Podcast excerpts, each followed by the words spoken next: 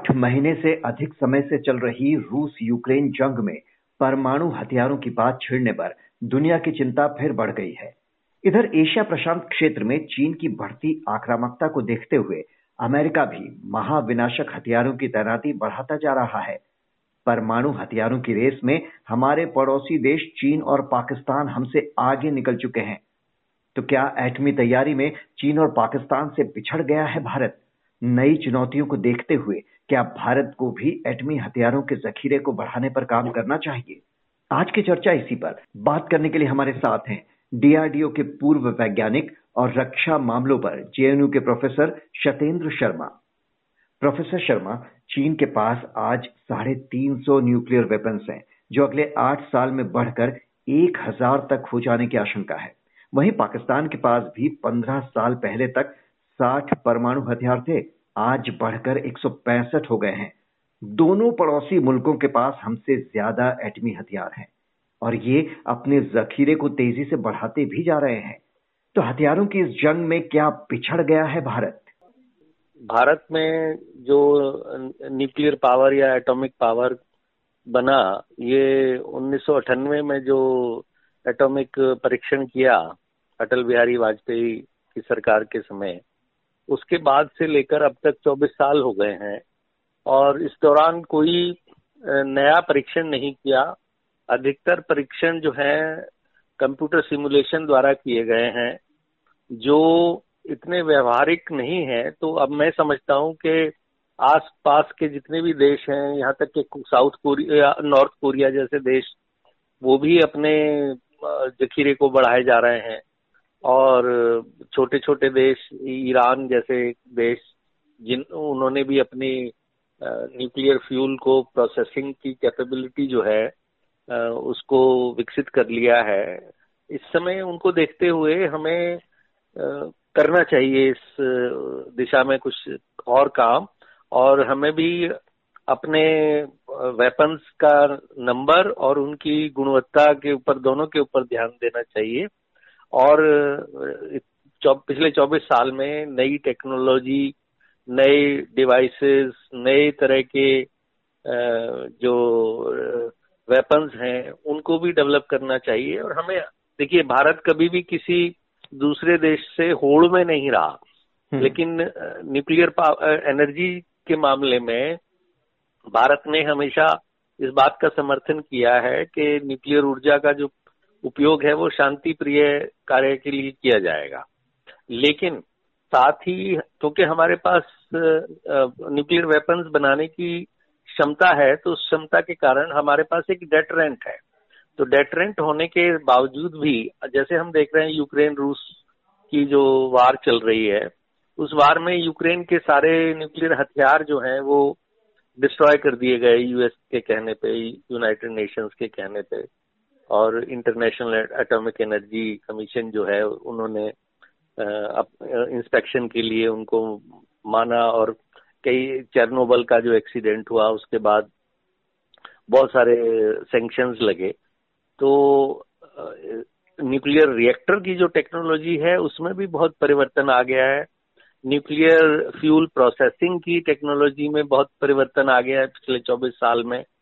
और न्यूक्लियर जो वेपन्स हैं, उनके डिज़ाइन और उनको, उनकी मारक क्षमता बढ़ाने की टेक्नोलॉजी में भी फ़र्क आ गया है। तो मेरा ये मानना है कि भारत को बिना किसी देश या दबाव के डरे हुए नए परमाणु परीक्षण करने चाहिए और नई टेक्नोलॉजी से अपने आप को विकसित करना चाहिए और हम इस लायक हैं, इस काबिल हैं, ये भी साबित करना चाहिए। जी और जब हमारे दोनों पड़ोसी मुल्कों चीन और पाकिस्तान से हमें दोहरी चुनौती मिल रही है ईस्टर्न लद्दाख में एलएसी पर ढाई साल से अधिक समय से तनाव है ऐसे में हम्म। कुछ एक्सपर्ट्स तो कह रहे हैं कि भारत को अब थर्मो न्यूक्लियर महाबम का परीक्षण करना चाहिए जिसकी कोशिश उन्नीस सौ अठानवे में भी की गई थी पर वो हो नहीं पाए अमेरिकी थिंक टैंक का मानना है कि चीन की बढ़ती आक्रामकता को रोकने के लिए ये ज़रूरी हो गया है इस पर आप क्या कहेंगे? मैं बिल्कुल सहमत हूँ इस बात से कि भारत को थर्मोन्यूक्लियर बम की, न्यूक्लियर फ्यूजन बम जिसे कहते हैं, उसको टेस्ट करना चाहिए और उसकी क्षमता को परख लेना चाहिए। क्योंकि आने वाला समय कितना भारी हो सकता है हमारे देश के लिए, ये कोई नहीं जानता। क्योंकि चारों तरफ़ जिस तरह की अनस्टेबिलिटी और जिस तरह का पोलराइजेशन हो रहा है देशों का तो अब भारत जो है एक महाशक्ति बन चुका है और महाशक्ति को बने रहने के लिए उसके अंदर क्षमता होना बहुत ज़रूरी है।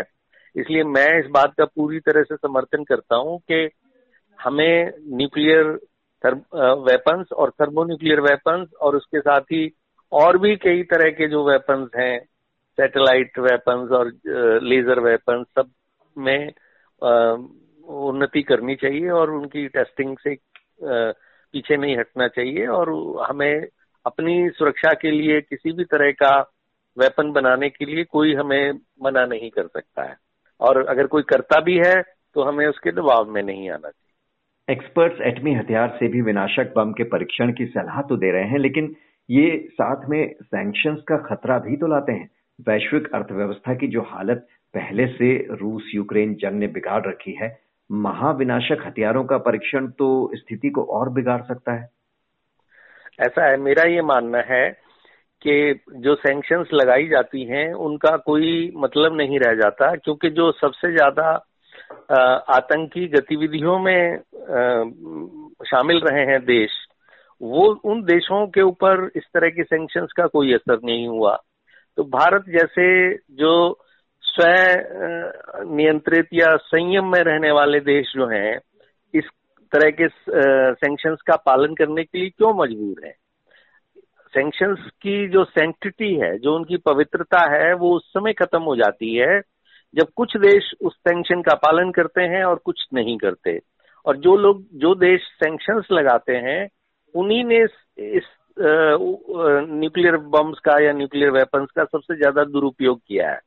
भारत ने आज तक न्यूक्लियर बम का कहीं इस्तेमाल नहीं किया और बहुत सुरक्षित हाथों में है। भारत एक गणतंत्र है, लोकतंत्र है और ना ही इसके भविष्य में दुरुपयोग होने की संभावना है। तो इसलिए इस बात को आप, मैं बिल्कुल नकारता हूँ कि ये डर कि हम, हमारे ऊपर कोई सेंक्शन लगा देगा तो न्यूक्लियर वेपन से तो उससे नहीं डरना चाहिए।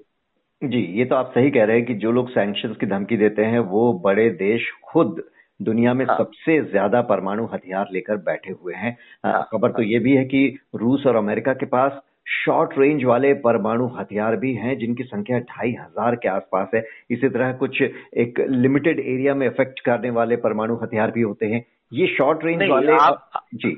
हाँ, आप जो है ढाई हज़ार की संख्या तो कम बता रहे हैं।